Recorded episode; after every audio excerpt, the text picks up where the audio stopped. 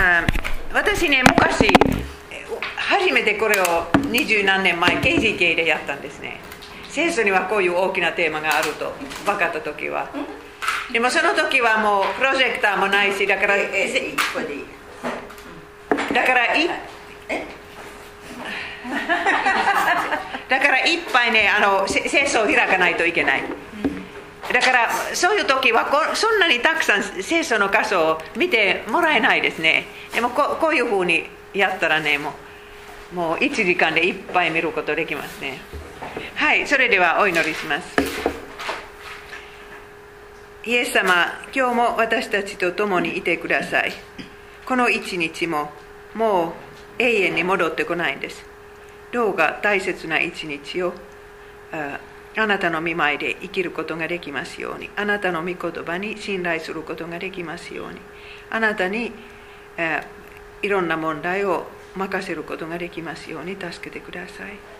そしてあなたの御言葉は再臨までもう全世界に届きますようにお願いいたします。そのために私たちをも用いてください。イエス様の皆によって祈ります。アーメン。最初は創世記もう創世記には木はもういっぱい出てくるんですけれども皆さん覚えてるでしょう。最初の木というというところ。お願いします。地は草を芽生えさせそれぞれの種を持つ草とそれぞれの種を持つ実をつける木を芽生えさせた。神はこれを見てよしとされた。これは 3, 3日目だったでしょうか。とにかく神様がそういうもう木を作られたと昨日話は聖書でそういうふうに 始めます。神様はどういう計画を持っていろんな木を 作られたでしょうか。楽しかったと思います。もういっぱいいろんな種類を考えて私たちを喜ばせるようなそういうものを。そしてねあの木の実は神様からの私たちのプレゼントです。食べる。食べるにはいいものですから。はいお願いします。神は言われた実を全地に生える種を持つ草と種を持つ実をつける木をすべてあなたたちに与えよう。それがあなたあなたたちの食べ物となる。皆さんノアの運ぶ船までは人間はこれしか食べなかったんです。肉を食べなかったでもでもノアの箱舟の後は神様ははっきりともう肉を食べてもいいと言ったんですけれども、えー、とにかくもうもういろんなこういう食物を用意してくださったんです。そしてエレンの園には3つの種類の木があったんです。お願いします。主なる神は見るからに好ましく食べるに良いものをもたらすあらゆる木を地に生え出させまたそのの中央には命の木と善悪の知識の木を生え出させられた、えー、木の目的は2つあるんです。見てください。見るには好ましい。もう見たら楽しい。もう本当に木は木が木のない世界皆さん見たことあるんですか？私アイスランドへ行ってアイスランドには木がないアイスランド人はこれぐらいのものを木と呼ぶんですけどでも行ったのはもう30年前です40年でしょうか40年前ですからもしかしたらそれから木も生えてきたかもしれないんですけど、えー、やっぱり木がなかったら寂しいだから本当にこういう大きなクスの木は青谷の前にもあるのはもう嬉しいそして神戸にはそういうクスの木はあちこちあるから、うんそこには鳥が飛んできて。だから見ることとももちろん木陰も嬉しいですけど食べることとそしてねそういうあらゆる木をエレンの園いっぱい植えてくださったんです。でも特別な木は命の木と善悪の知識の木。それも神様が私たちのために植えてくださったんです。命の木の実を食べたら死なない。そういう方法だったんですね。永遠に生きる。だからその日はその木は禁止されてなかった。いくら食べてもよかった。でもでもねあの、え、愛を試す木は一本やっぱり必要だったんです。はい。主なる神は人に命じて言われた。そののすべての木から取って食べなさい。ただし善悪の知識の木からは決して食べてはならない。食べると必ず死んでしまう。私はもう何回も言ったんですけどでも神様だからこんな木はエエデンの園になかったら私たちはロボットです。神様はもうコンピューターにあの入れるような情報を入れて私たちは命令する通りにするんです。だからやっぱりその愛を試す試す気は必要だったんです。そして神様の言葉を信じてねこれ食べたら死ぬ。人間は死ということは全然経験してないんです。死んだ動物も見たことない。何にも死を見てないんですけれども。ただ神様の言葉を信じるだけでいい。でもでもだから聖書の中で誘惑は気を通してきたんです。罰も気を通してきたんです。でも誘惑はこれこれですね。お願いします。女が見るとその木はいかにも美味しそうで目を引きつけ賢くなるようにえ何て言うのかな。示していた。女なんだっけ。そそのかして。あそそのかしていった。女は実を取って食べ一緒にいた男も渡したので彼も食べた。そうです。だから蛇である悪悪魔はこの実をもう本当にもう美しく見せたから。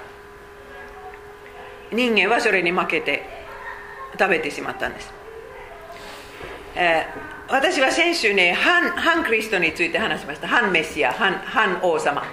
反旗もある。私が 私はこの日本語を作ったんです昨日。だか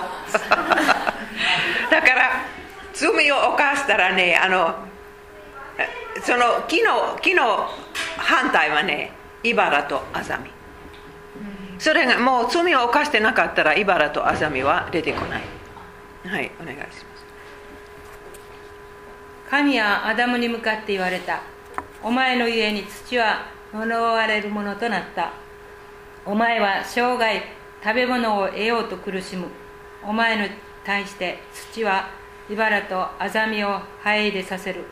野の草を食べようとするお前に、え、だからもう日本にはそんなに茨とアザミがないです。そそのトゲのあるものはそんなにないですね。少しはあるでしょう、まあ、あの森を歩くと。でもイスラエルに行ったら見見たことある？もうすごいですね。そうだからもう本当に草にはそうトゲがあって。ここの絵はアフリカからとだと思いますけどね。アフリカもそうですだからこういう中での農業をやってるのは大変ですねまあどこでもそうですけどねそういうアザミとかもいらない植物はいつも入って入ってしまって邪魔しますね、私は今ねヨーロッパでもう一つのそういうアザミのようなものが非常にもうあの生えてしまうのをこの目で見たんですねあのペルトオフラケというフィンランドこれ小さなアザミだったんですけれどもそのその釘はまっすぐではなかった。だからいつもそういうもう土の上でこういうふうにこういう形になって少しはあったんですいつも畑を作った時。でも私が思うにはねどこ何かそういう人間の作った遺伝子はそこに入っちゃったんです。釘はまっすぐになってもうそしてもうこんな大きくなるんですね。そしてもう他の花を全部もう殺してしまうんです。それはもうフィンランドのどこへ見てももう生えてしまうんですね。そしてもう私カナダでも見ました。スイスでも見たんです。もうどこへ行っても。だから人間はもう知恵を使っても勝手にああいうのを作るでしょう。だから例えばああの植物に動物の遺伝子を入れたりする。もういっぱいそういうのをするするんですね。だからそれはもう本当に世の終わりの印だと思います。あのアザミは。もう夏帰ったら写真撮るんです。私ねあの本当に父のと母は大きい2番があるんですけれどもそこに入らないように私頑張るんですけれども負けるんですね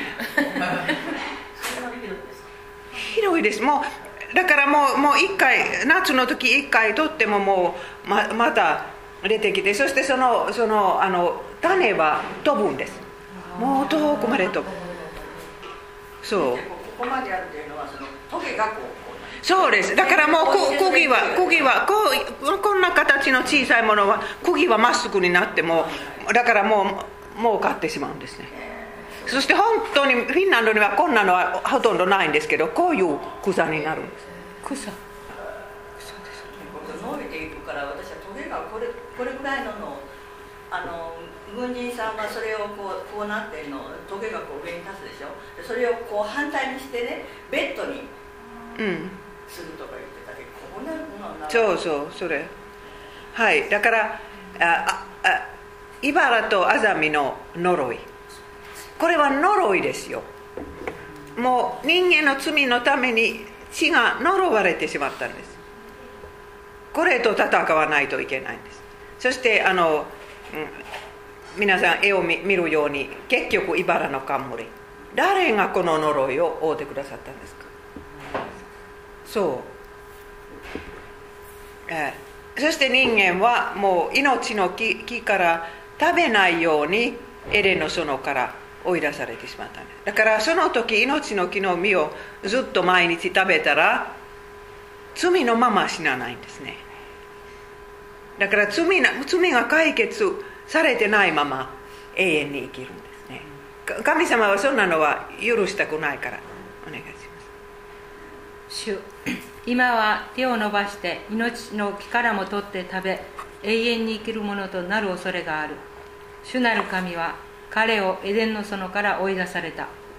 でもそれからねその命の木の実を食べたくて食べたくて人間はもういろんな工夫をしたんですね。例えばあの中国のもともとの皇帝皇帝ですか？天皇。そうだからもう本当に死にたくないそのその皇帝の話を私。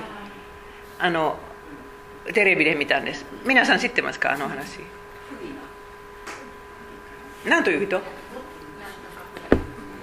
そう。でも本当にね例えばもう奴隷をいっぱい殺していろいろ考えたんですけどエジプト人もそうでした、もう絶対死にたくないからそんなの墓を作って、えーもう物を入れて。だからもうキリスト教会戦争のない文化の中にはいつもその永遠の命命のいろいろ方法を人間は考えたんですね。どうしても永遠に生きたい。どうしても死は嫌。えーそしてねあの新明記これはもうレビキと新明記ですけれども立法と自然の関係ははっきりと書いてあるんです。神様の立法を、ま、守ると自然はもう生えてますね。でも守らなかったら雨が降らない。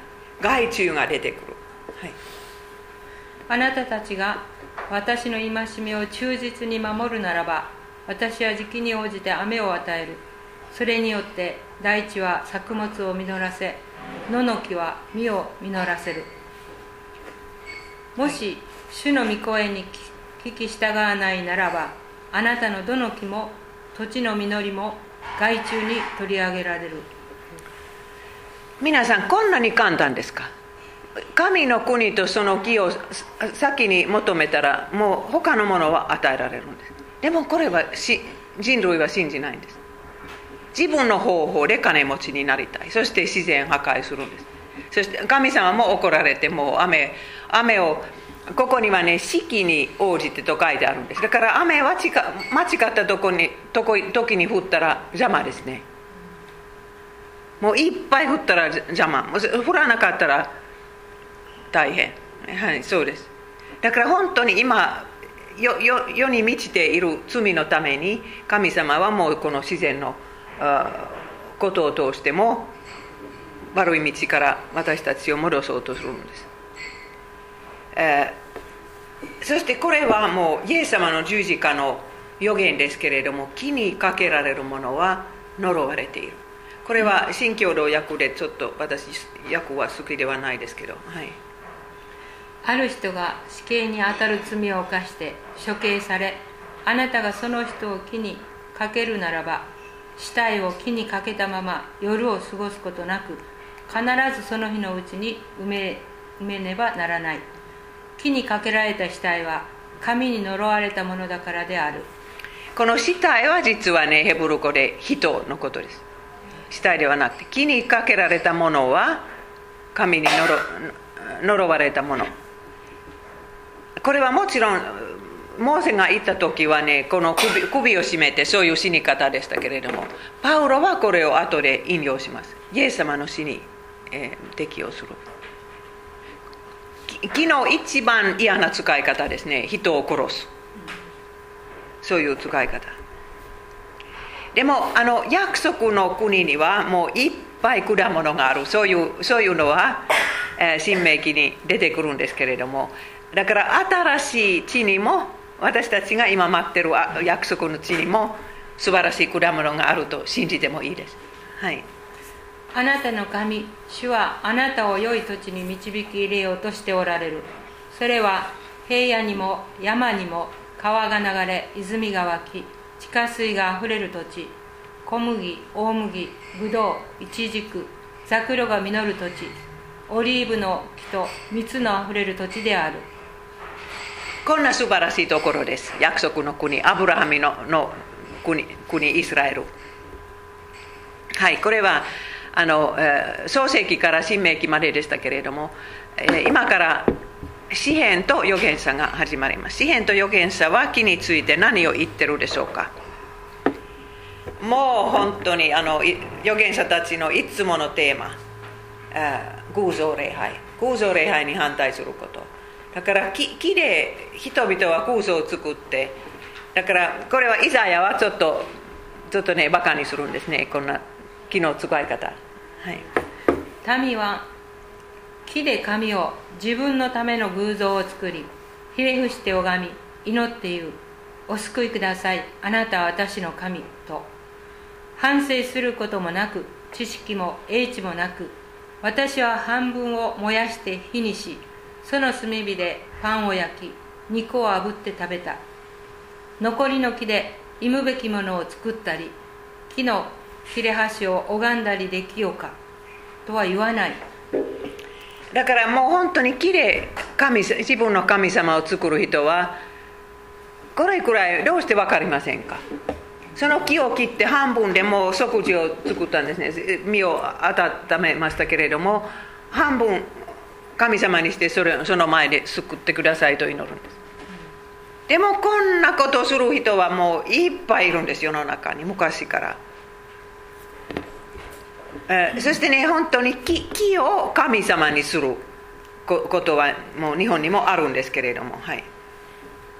ユダはいや彼女ユダは軽薄にも淫行を繰り返して血を汚しまた石や木と貫通している勧誘しているそうだから偶像礼拝は神様にとってあの妻は勧勧誘してしまうというような辛いことですけれども木と勧誘することができる。それは木を拝むことですね。それは本当にイスラエルの歴史にはたくさんあったんですけれども日本の歴史にもいっぱいある。何？いやいや日本もそうやねしてるからそうそうみんなそうやし。てそう。そう。そうインターネットから撮ったんですねはい。全部そうでしょ形が違うだけでね。仏壇に入ってるのも作ってきてね。自分でこうそうですね。もうみんなそうですよ。はい。木。か石かね。えああそうだね。ああはいはいはいね。うん榊のね。はい。それか石かね。動物か。でもでもね日本人もいっぱい教育を受けた民族ですけれどもねそれでもこういうのは信じますね、うん。これこの絵はねあのやっぱりイスラエルから発掘されたそういうもう天の女王その女性の神様。そして私エレミアを教えた時言ったんですけれども大きな木の下にテントを張ってそこでね性的なそういういろんなことをやってそれはもうあの拝むこと。この神様を拝むことだと。それそれは非常に流行ってしまったんです。つまりそんなことを始めたらねもうけあのセックスは結婚の中だけではなくてもうあちこちもいろいろやってるうちに人は縛られてしまうんです。やめられない。ちょうど今のポルノと同じように、はい。我が民は木に託戦を求めその枝に指示を受ける。陰行の霊に惑わされ神のもとを離れて陰行にふけり山々の頂で生贄を捧げ丘の上で香を焚く。菓子ポプラテレビンなどの木陰が快いからだお前たちの娘は陰行にふけり嫁も会員を行う。だからもう普通の人は自分の娘とお嫁さんはああいうのはやってほしくないですね。でももうホセアの時とかイザヤの時はもう本当に普通になってホセアはあの北のイスラエルの預言者ですからそれはもっとひどかったユダよりももっとひどかったんですね。だから普通の若い女性たちもああいうことをテントの中でしましたから。本当に道徳は落ちてしまった。それはみんな預言者たちは必死になってしてはいけないと言ったんですね。そして神様の裁きをいっぱい言うんですね。エゼキエルなんかは。神様はその木を燃やしてしまう。はい。主の言葉が私に挑んだ。人の子よネゲブの森に言いなさい。主の言葉を聞け。主なる神はこう言われる。私はお前に火をつける。火はお前の中の青木も枯れ木も焼き尽くす。生ける者は皆主なる私がそれを焼き尽くしたことを認めるようになる。その日は消えることがない。エゼキエルは何のことを今ここで言ってるでしょうか？もちろんねあのバビロニアの兵隊たちがやってきて普通はねもう木を燃やしたんですね。それか木を切ってもう戦争の道具にする。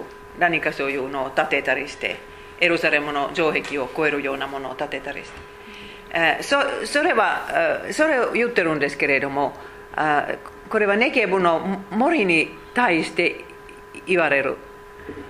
そういう言い方ですね。ちょっとそういう普通でない言い方です。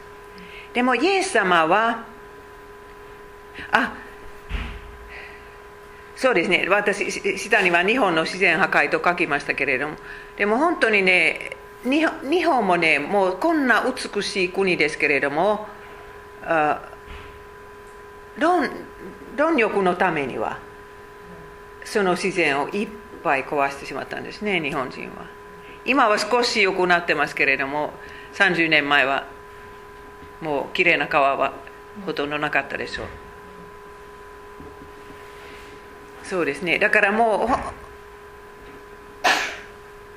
神様の罰はもう人がやってしまったことのそのから出てくる悪い影響を止めない。それは普通神様の罰です。そのまま置いておく。だから日本人はもうお金ばっかり考えたらどうぞそうしなさい。そして自然はどうなるのか後で見なさい。そういうことですよ。イエス様はこのこの青木と枯れ木のことを引用なさったんです。皆さん覚えてますか？それは十字架を追ってくださった時はイスラエルの娘たちは大声で泣きましたイエス様かわいそう。その時イエス様はささっきのエゼキエルの言葉を引用してこんなことを言われたんです、はい、イエスは婦人たちの方を振り向いて言われた。エルサレムの娘たち私のために泣くな。むしろ自分と自分の子供たちのために泣け。生の木さえこう言われるのなら枯れた木は一体どうなるのだろうか。ちょっと分かりにくい言葉でしょう。な何の意味か、え、でもとにかくあのイスラエルの娘たちはイエス様のために泣いてるんですけれどもイエス様はイスラエルにそれからどんなことが起こるのかご存知ですからね本当にもうさっきのエレミアのエゼキエルのような罰が食らってくるとイエス様が分かってますあとあと40年でローマ人がやってきてエルサレムを燃やしてもユダヤ人を世界中に、え、もう散らされます。そしてユダヤユダヤ人のそれから経験することはもう大変なこと。もしかしたらイエス様はご自分のことを生の木だと言ってそしてイスラエルのことを枯れ木と言うかもしれません。自分はこういう目に遭うんだったらねもうユダヤ人はどういう目に遭うか。はい、えー、そしてブドウブドウの木はやっぱり聖書の中の中心的な木です。ブドウの木の、えー、意味は大きいです、えー、イスラエルの雛形です。これは詩編、えー、80編ですけれどもイスラエルの方歴史を語ってます、はい、あなたはブドウの木をエジプトから移し多くの民を追い出してこれを植えられました。そのために場所を整え根付かせこの木は地に広がりました、えー、ここには詩篇を書く人は神様に対して語ってます。あなたはエジプトからブドウの木を持ってくださった。そしてそれをイスラエルに植えました。そのイスラエルに住んでいる他の民族を追い出したんですね。このこのブドウの木はもう大きくなるため。でも続きがあるんですよ。同じあさっきはねもしかしたら88であるかもしれない。80ではなく。それかこっちが間違ってどっちかが間違ってますよ。ブドウの木の話。読むんですね。はい読んでください。なぜあなたはその石垣を破られたのですか？通りかかる人は皆摘み取っていきます。森のイノシシがこれを荒らし野の獣が食い荒らし荒らしています。万軍の神を立ち返ってください。天から目を注いでご覧ください。このブドウの木を顧みてください。あなたが右の見てで植えられた株をご自分のために強くされた子を。ブローの木はここでね2つの意味があるんです。イスラエルの意味もそして最後の言葉はここでしょう。だからイエス様のことも同時に語ってます。これをこれを書いた詩篇を書いた人はもうイスラエルの悲劇を見て泣いてます。どうして主よどうしてあなたは自分の民をイノシシが食べるようにさせたのか。だからその柿を壊して。でもこれは結局ねイエス様のことを語る詩篇になるんです。イエス様もああいうふうにもうブドウの木が死んでしまうようなことを経験なさったんです。どっちの詩篇ですか？皆さん見ましたか、えっと、このブドウの木のこれが80です、80ですか？はい。わかりました。はい。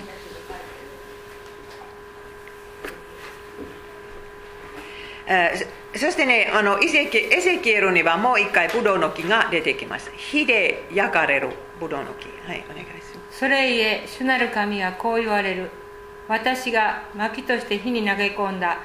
森の木の中のブドウの木のように私はエルサレムの住民を火に投げ入れる。私は顔を彼らに向ける。彼らが火から逃れても火は彼らを食い尽くす。私はこの地を廃校させる。荒廃させる。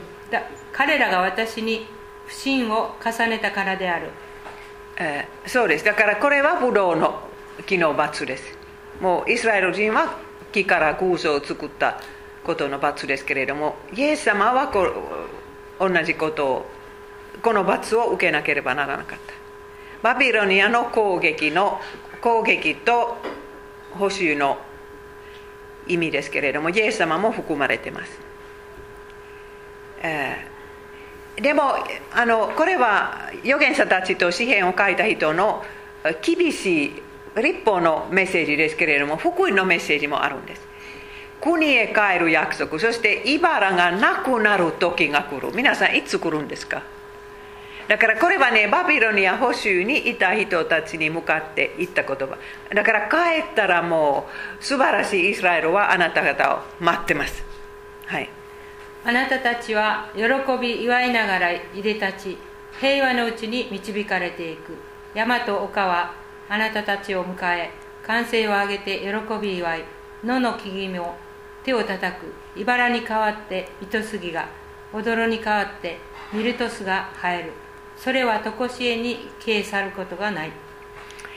だから神の民は自分の国に帰るともう。木木さえももうこうもう手を叩く。そういうお祝いになるんです。素晴らしいお祝いです。そして永遠までですよ。だから皆さんこんな箇所を読むともうこれはイスラエルでえー実現されたと思う。この絵を見てください。これはやっぱりイスラエル人があの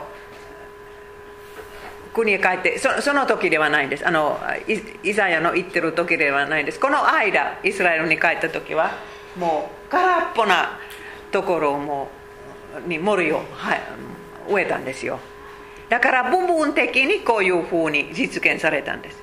でもここにはねイザヤは永遠永遠のことだと言ったからもう永遠にもう茨があ生えない。その時はいつ来るかというとねそれはやっぱり新しい地と新しい天のことです。だから預言者たちはもうもうえ3つ ,3 つくらいの時を指してますねこういう予言で。はいお願いします。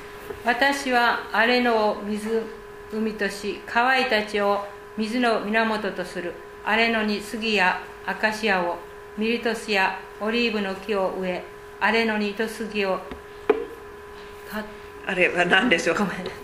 わかる？え？もみもみつげの木を共に茂らせる。はい。そしてねあのミカミカにはこんな素晴らしい平和の国の予言があるんですそしていつもこれは何回か旧約聖書に出てくるんですけれどもいつもね自分のブドウの木いえ一軸の木何の木の下に下に座ってねもう平和な国でいることができるのはそれはもう幸いですねイスラエル人が考える幸いはもう敵がいない自分の居場所があってそこには木があってその木の下に行ってコーヒー飲む。いえワインワイン飲む。イスラエル人はワイン飲みます。私はコーヒー飲みます。はい。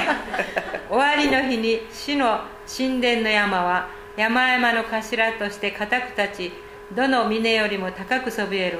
もろもろの民は大河のようにそこに向かい多くの国々が来ている主の教えはシオンから御言葉はエルサレムから出る。国は国に向かって剣を上げずもはや戦うことを学ばない。人はそれぞれ自分のブドウの木の下イチジクの木の下に座り脅かすものは何もないと万軍の主の口が語られた。これは半分もこの教会の時代私たち今生きている時代でえ実現されるんです。なぜかというとねシオンの山教会にもう多くの民は行くだからもうあの伝道によってもあ神の国はいっぱいいろんな国へ行く時にはもうシオンの山教会にいろんな人もう異邦人が来る。でもこれも完全にはねもう新しい地で実現される箇所です。主が来られる時の木の喜びの歌木も歌ってますよ。えーそしてねあの私これを準備した時一つ分かったんですけれどもイエス様がエルサレムへ入場なさった時はどうしてみんなにね木の枝があったんですか？それはこの箇所のあこと実現です。あの木は日本語で何でしたっけ？あのあの木。白。私この言葉はいくら覚えようとしても覚えられない。白白白。はい白白ですね。はい読んでください。森の木々をとの共に喜び歌え。主を迎えて主は来られる。地を裁くために来られる。主は世界を正しく裁き真実をもって諸国の民を裁かれる。そうだからこういうふうにイエス様がエルエルサレムに入った時はもう木までも嬉しかった。主は今おいでになる。そして裁きは旧約聖書の預言者たちにとって嬉しいことです。裁きは嬉しいこと。だからもうこのもう悪いことをした人はいつまでもそそんな良くないことできない。私たちみんなのやったことは正しかったかどうかは裁かれる。これは旧約聖書の最後の箇所ですけれども個人の人も木と例えられる箇所は旧約聖書にはたくさん出てくるんです。そして新約聖書になるとほとんどこれですね。個人個人は木です。そしてその実を見たらいい木であったのか悪い木であったのか分かるんです。はい読んでください。いかに幸いなことか主の教えを愛しその教えを昼も夜も口ずさむ人。その人は流れのほとりに植えられた木時が巡りくれば実を結び葉もしおれることがない。その人のすることは全て繁栄をもたらす。主に逆らう者が横暴を極め野生の木のように勢いよくはびこるのを私は見た。しかし時が経ってば彼は消え失せ探しても見出すことはできないであろう。そうだから川のほとりにもう木は大きくなりますね。その川はもちろん御言葉ですけれども主の教えを愛しその教えを昼も夜も口ずさむ人。御言葉から離れない人はそういう木となるんですね。大きな木となります。そして そういう木は本当に 役に立つ木です。でも主を逆らう者はもう木は木ですけれども生えてしまうあいえ枯れてしまいますはい、これは旧約聖書の終わりです。もういっぱい他にもあったんですけれども、省かないといけなかったんです。今から新約聖書です。バプテスマのヨハネのメッセージで始まります。バプテスマのヨハネは、このページの 2, 番目のページ、はい、2番目のページです。はい、バプテスマのヨハネは、もうアブラハムの子だと誇りにしてはいけない。だからイスラエル人はそれまでは自分たちが選ばれた民でアブラハムの子ですから救われる神様に選ばれても愛されてもそういうふうに思ったんですけれどもバプテスマのヨハネはもう悪いことをしたらねもうアブラハムの子であることを考えてはいけない。もうアブラハムの子ではない。です身を見なさい。あなたはいい身を結ぶかどうか。はい。悔い悔い改めにふさわしい身を結べ。我々の父はアブラハムだ。などと思ってもみるな。斧はすでに木の根元に置かれている。良い実を結ばない木は皆切り倒されて火に投げ込まれる、えー、旧約聖書が厳しい本新約聖書は優しい本だと。多くのクリスチャンは思うんですけれどもね。でも本当にそういう厳しいところは新約聖書にもあるんです。そしてバプテスマのヨハネはほとんど厳しいですよ。その実は何であるかはヨハネは具体的に言うんです。皆さん覚えてますか？服2枚ある人は服のない人に1枚渡しなさい。こんなこんな具体的なことを言うんです。皆さんこの世の中には服のない人はいるんですよ。そして皆さんの服はもうタンスに入れない時は それを思い出したりするんですか？だから本当に私たちはどれくらいもう困った人のことを心にかけますか？それはバプテスマのヨハネは今ここで聞いてます。実を結ばないそういう木の下には斧が置いてあるんです。それではイエス様はもっと優しいメッセージ言うでしょうか？これはイエス様のことです。言葉は実です。だからもうバプテスマのヨハネは行いは身だと言ったんですけれどもイエス様は、ま、もっと深いところに行って口から出る言葉はその心に何を何があるのかはっきりと示してしまいます。だからもう今日は疲れていますからこんなことを言ってしまったと。ここんな口実をしてもしょうがないです。もうもうそんなそんな言葉は口から出て出てしまったのなら心には悪い蔵があるとイエス様がおっしゃいました、はい、木の良し悪しはその結び目で身でわかる。マムシの子らよ。あなたたちは悪い人間であるのにどうして良いことが言えようか。人の口からは心にあふれていることが出てくるのである。良い人は良いものを入れた蔵から良いものを取り出し悪い人は悪いものを入れた蔵から悪いものを取り出してくる。言っておくが人は自分の話したつまらない言葉についても全て裁きの日には責任を問われる。皆さんつまらない言葉。つまらない言葉。もうさ裁きの日に裁かれる。そしてね私たちは教会で何を言ってるのか。そういうことによって私たちの良し悪しは分からない。一番親しい人。番親しい人人といる時は口からどういう言葉が出るのか。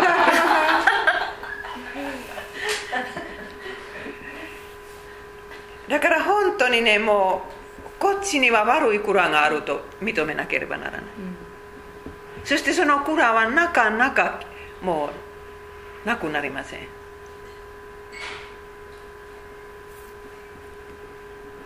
これが分かる人はこの世の中に少ないです。だからもう言葉を軽く考える。もうほとんどの人は言葉を軽く考えます。誰をも殺してないからきっと救われる。でもつまらない言葉もね裁かれる。そして偽預言者ですよこれ、えー、偽偽預言者を身によって分かる。みあの身を見たらどっちが本物の預言者どっちが偽預言者か分かるんですよ、はい。あなた方はその実で彼らを見分ける。茨からブドウがアザミからイチジクが取れるだろうか。すべて良い木は良い実を結び悪い木は悪い実を結ぶ。良い実を結ばない木は皆切り倒されて火に投げ込まれる、えーだからもう本当にねアメリカからいろんなそういう波がやってきますね。いろんなそういう例えば20年前はその笑う笑う運動があったんですね。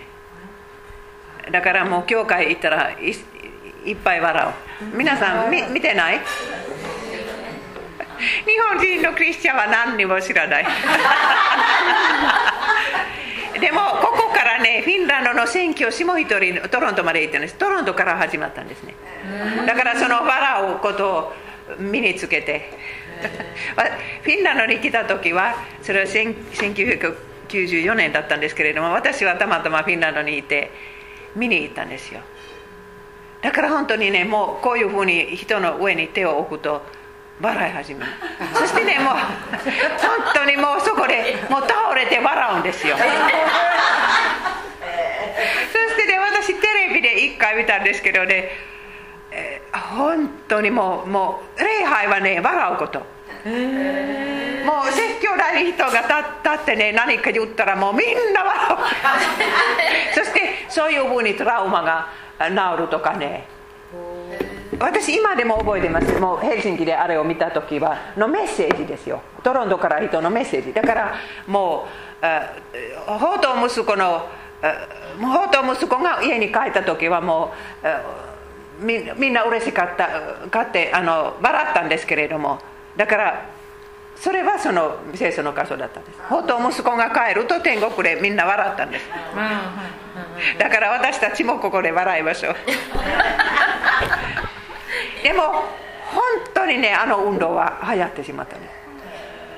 フィンランドはルーテル教会からもそしてねもうペンテコステは半分に分けられてしまってだからもう古いペンテコステの知恵のある信者たちはそこに行きたくなかった、でも若い人はもうそこでトラウマが治るから。もう笑ったらもう心は軽くなる。笑うのは何が悪い教会から始まそういうのありますよねテレビでも今でも笑ったら健康になるとかね思うとそういうのあるけど教会からそういうのはね先生がもう前からお話になったから私へえと思って。そう、えー、だからそそしてねそのその予言さをその身で化けます。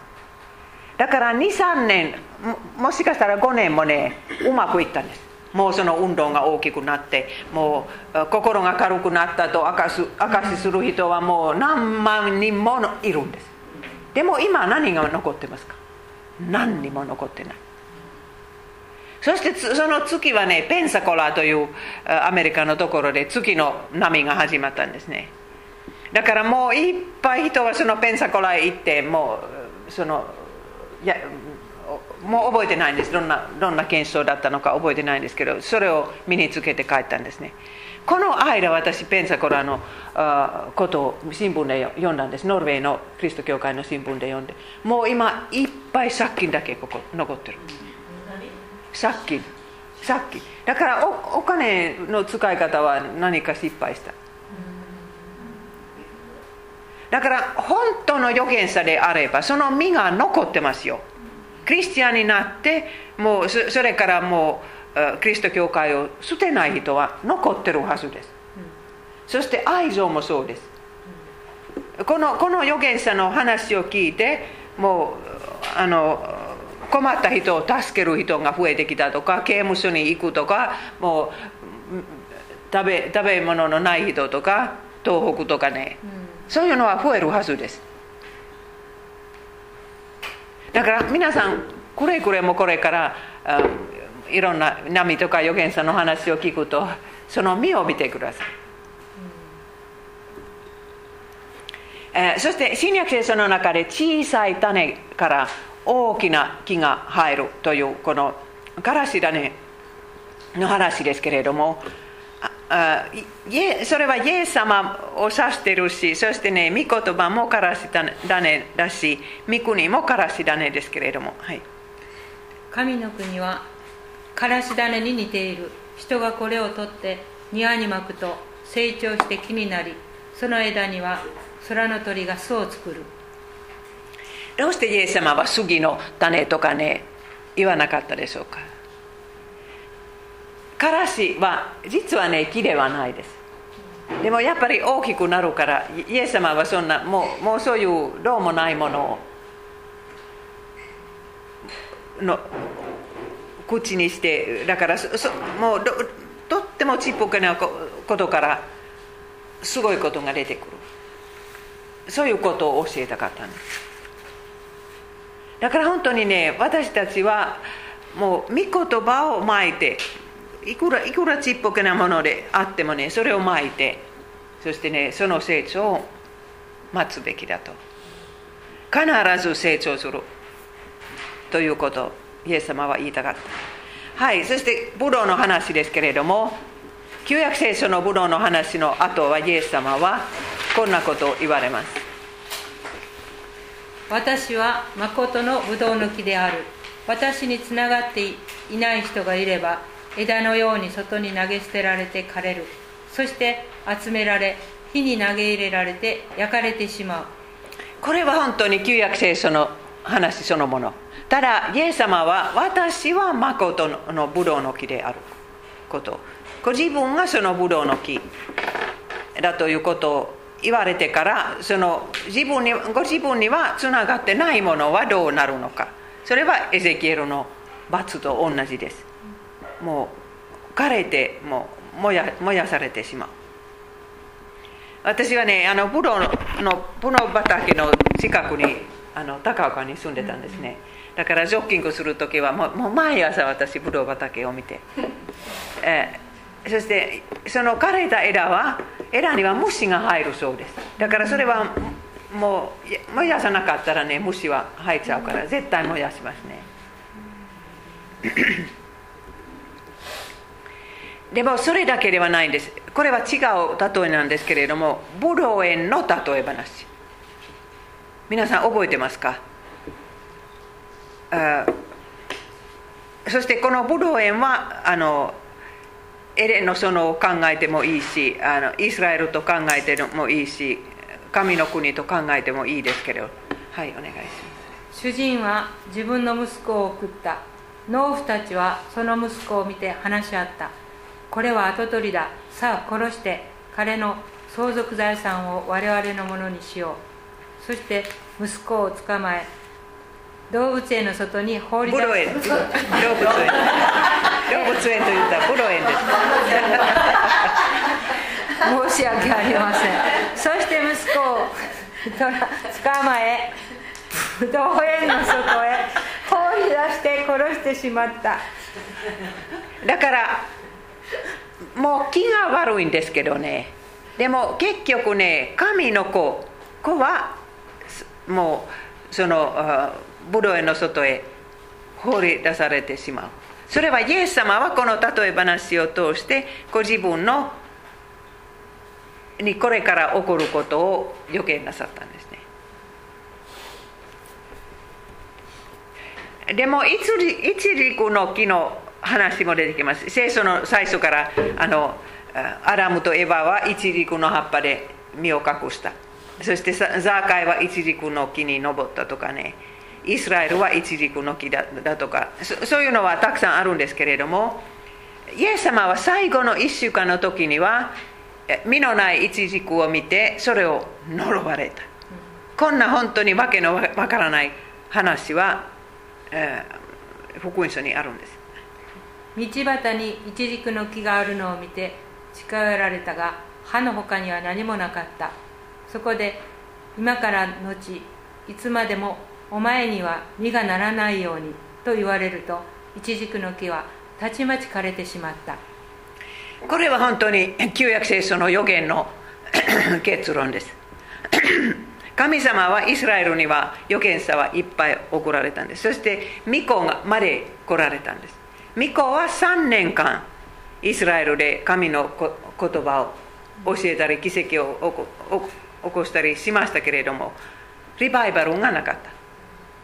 だからもうもう呪われると枯れてしまうとそういうのはイエス様が、えー、言葉によっても行為によってもなさったんですけれども結局ねこのこの箇所の意味は何であるかというとねイエス様はその一軸の木と立場を変えてその呪いを負うてくださった。イエス様は呪われた木になられたんです、イスラエルと人類はもう呪いを避けるために。そしてイバラはやはりイエス様の苦し苦しみの物語の中で出てきます。イバラあの半旗。はい。そしてイエスの着ているものを剥ぎ取り赤い街灯を着せ茨で冠を編んで頭に乗せまた右手に足の棒を持たせてその前にひざまずきユダヤ人の王万歳と言って屈辱した侮辱した、はい、これは実を結ばない木の罰ですねそして火で燃やされてしまうそういうものの罰です。それはイエス様が負うてくださったんです。このこの箇所は木のテーマの一つの大きなそういうポイントです。でもこれもそうです。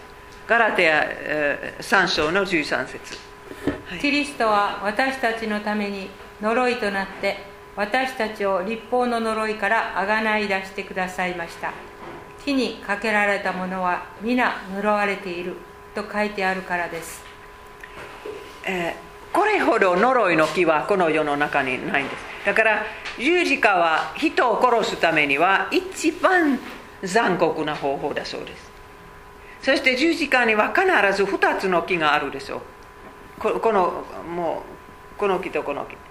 2つの木からそういう呪いの道具になったんですけれどもやはりイエス様はこのことを経験なさらなければならなかったんです。イエス様は本当に十字架にかけられた時は神の呪いの下にいました。神に呪われたものだったんです。なぜかというとね私たちがの口からもう出てしまった言葉とか心にある悪い蔵のそういう責任を負ってくださったからです。もう聖書に書いてある厳しい言葉全部イエス様はその時引き受けてくださったんです。そのこの世のにある呪いを全部身につけられたんです。だから本当にもうイエス様を信じたらこのもう呪いがないですね。十字架の下に身を隠すとその呪いはイエス様に当たるから。それから復活なんですけれども復活からもう素晴らしい木が生えてくるんです、教会の時代。今私たちが生きている時代には木がどういう意味を持ってるでしょうか。これはあの聖キリスト教会の書いた人は聖キリスト教会の信者はこういうこれはアイコンというんですか？アイコン。イコン。イコン、はい、考えましたけれどもそこにはあのブドウの木があってそして御言葉があってそしてあの弟子たちは枝となってるんですけれども私たちももうどこか小さな枝になってますね、えー、命の木は教会に生えてくる。命の木は教会のどこにあるのかそれを少し一緒に考えましょう。でも本当にね今その命の木の実を食べて永遠に生きることはできるんですよ。だから小さなパラダイスはこの世の中にあるんですけれどもそれは教会の中にあるんです。教会にはもう欠点も失敗もいっぱいあるのに。それなのにもう教会には命が、えー、木が生えてるんです、えー、まず第一イエス様は、えー、私たち信者で、まあ、枝である信者をこういうふうにもうもっと実を結ぶためには、手入れをしてくださいますね。そしてそれは本当に痛いことです。ブドウの木はもういっぱい葉っぱが出てくるんですけれどもそれは葉っぱ葉っぱだけが出ないように冬の時もうたくさん切るんですね。ほとんど何にも残らないように。そしてイエス様は同じように私たちの人生にもなさいます。もう私たちはそのこの葉っぱを手放してこないですけれどもそれは実を結ぶことの邪魔になるとイエス様が分かってますから。そんなのはいっぱい切られますね。はい。私は誠のブドウの木。私の父は農夫である。私につながっていながら実を結ばない枝は皆父が取り除かれる。しかし実を結ぶ者は皆いよいよ豊かに実を結ぶように手入れをなさる。私の話した言葉によってあなた方はすでに清くなっている。だからその言葉も一つの道具になってます。立法のこと言葉によって私たちはもう罪が示されてそれもいろいろ切られますね。そしてつながること。えー、この例え話の中ではねもうエラーは一つだけ責任があるんです。それは幹につながること。それだけですね。他にはもう責任がないですね。はい。私につながっていなさい。私もあなた方につながっている。ブドウの枝が木につながっていなければ自分では実を結ぶことができないようにあなた方も私につながっていなければ実を結ぶ結ぶことができない。つながることは具体的にどういうことでしょうか？幹にイエス様につながること。それはここには方法があるんです。それは恵みの手段聖書洗礼生産式。えー、そのなんなんというんですか？あの木の中中に流れるその液体は？樹液樹液そう。だからその樹樹液は御言葉です。だからもう本当に私たちの心に入る御言葉。そしてあの生産式の時には本当にもうワインとパンはそういう樹液になるんですね。洗礼もそうです。洗礼の時には本当に枝枝になるんですね、えー、だからこういう方法を捨てると絶対つながりません。枯れてしまうんです。だからあの枝はそのもう幹につながってても枯れてしまう場合があるんですけれども例えば害虫が入ってしまって。そうならないためには本当に神様はこの3つの方法を私たちに与えてくださったんです。だから私本当にねもう聖書を読まない人のことはクリスチャンのことはわからない。そんなそんな人はいっぱいいるんですけれどももう本当に毎日20分集中して聖書を読んだら樹液は流れてくる。だからそういう時間もないクリスチャンはこの世の中にたくさんいるのは私は残念でたまらない。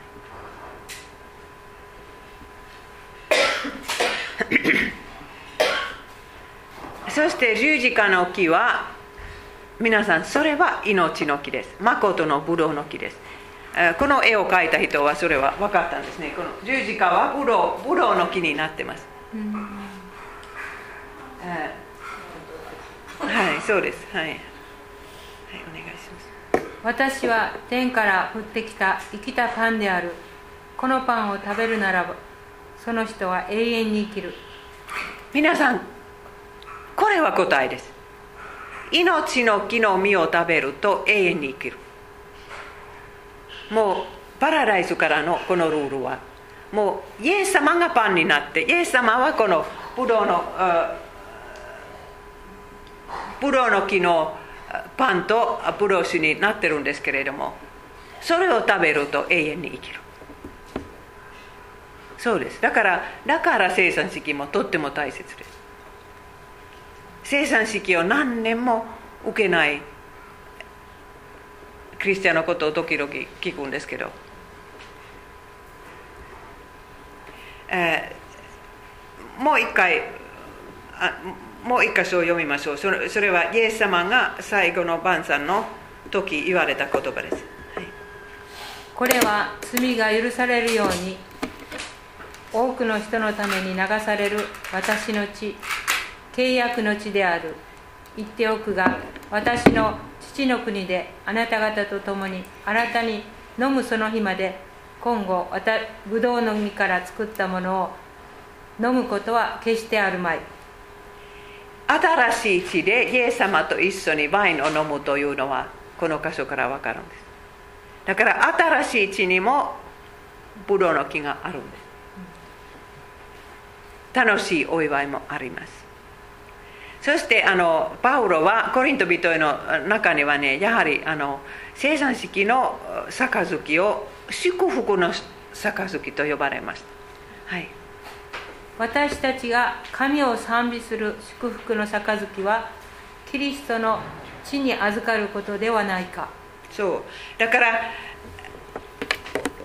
イエス様の血の入るその杯はあ祝福の杯になるんです。これはもう呪いの木の木の実ですけれどももう一回イエス様の十字架を見ると私が思うにはねこれは善悪の知る木と命の木は 一緒になってる。それは十字架です。善悪を知る木の実を食べたアダムたちのと私たちの罰とそしてね命の木の実を作るためのもの、それは十字架この2つの木は一緒になってるのは十字架。はい。ああと少しだけ。あの一軸の木の例え話はルカにあるんですけれどもイエス様はこういうふうに私たちのために祈ってくださると思いながらこれを読んでください、はい、そしてイエスは次の例えを話された。ある人がブドウ園にイチジクの木を植えておき実を探しに来たが見つからなかった。そこで園庭に行った。もう3年もの間このイチジクの木に実を探しに来ているのに見つけた試しがない。だから切り倒せ。なぜ土地を塞がせておくのか。園庭は答えた。ご主人様今年もこのままにしておいてやってください。木の周りを掘って肥やしをやってみます。その園庭はイエス様のことです。神様は私たちの人生を見てなかなか実はないないねと言われる時には イエス様が一生懸命ねもうもうあとあと1年お願いします。もう私全部頑張りますから。そして私たちが実を結ぶようにイエス様が努力してください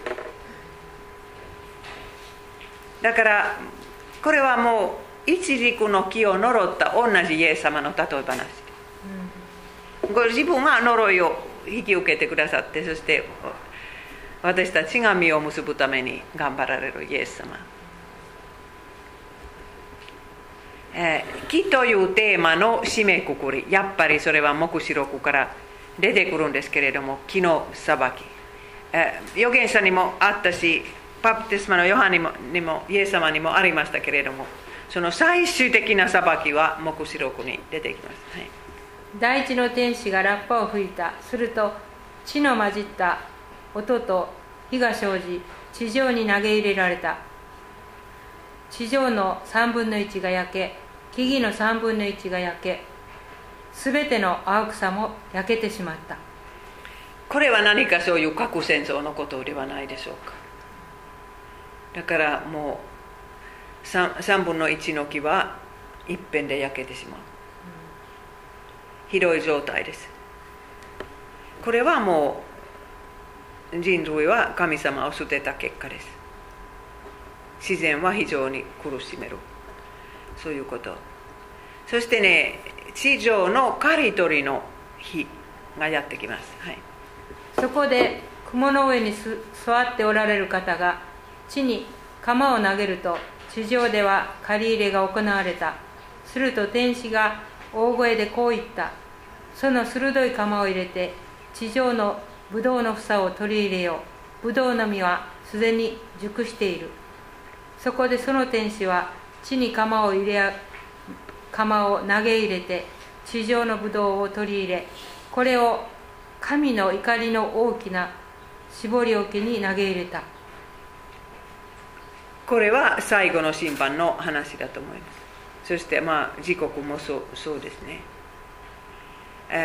新しいエデン新しい天地が作られる時にはそこにはままた木があるんです。そして最初のエデンには命の木は1本しかなかったんですけれども新しいエデンにはもういっぱいあるんです。数えられないくらい。そしてねこの木は普通の木と違っても月1回実を結びます。そして葉っぱを食べてももう 元気になる。はい、天使はまた神と羊の玉座から流れ出て水晶のように輝く命の水の川を私に見せた。川は都の大通りの中央を流れその両岸には命の木があって年に12回実を結び毎月実を実らせる。そしてその木の葉は諸国の民の病を治す。日本語ではね複数だとわからないですね。そのあの木はここで複数です。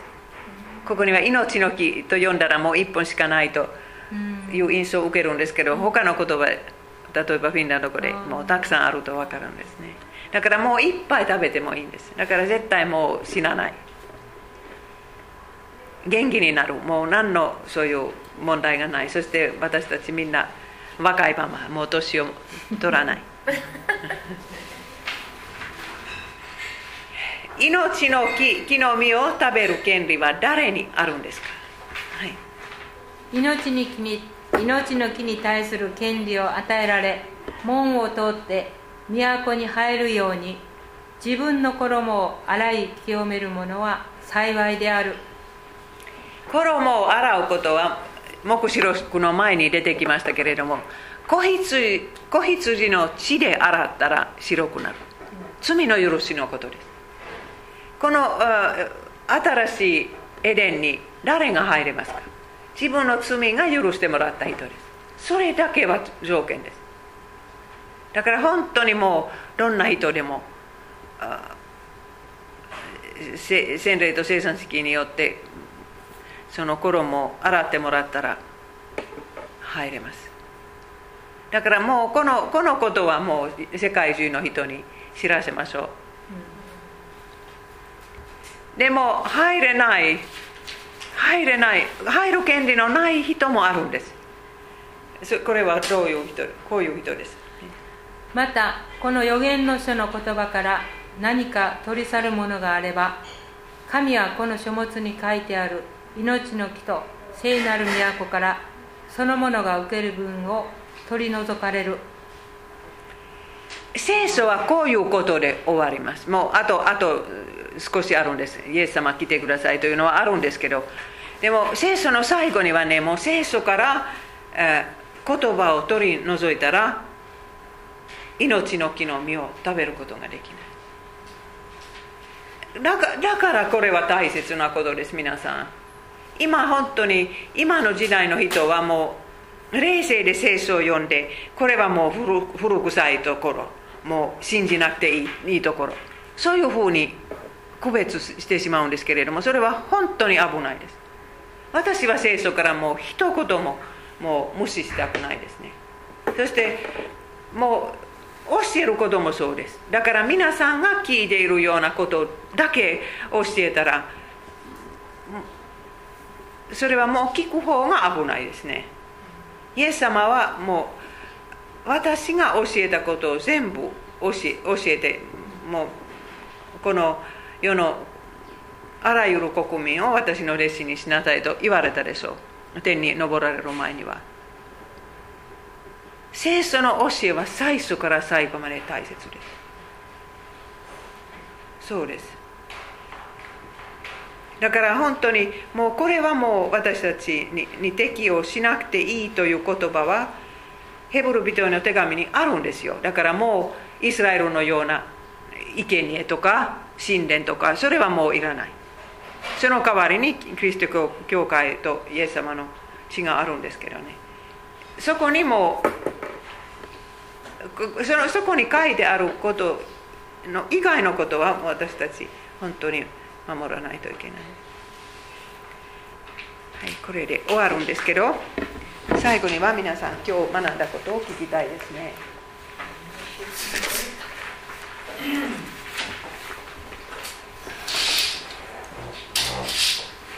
そうこういう木が見えてくるんですね。外地がない。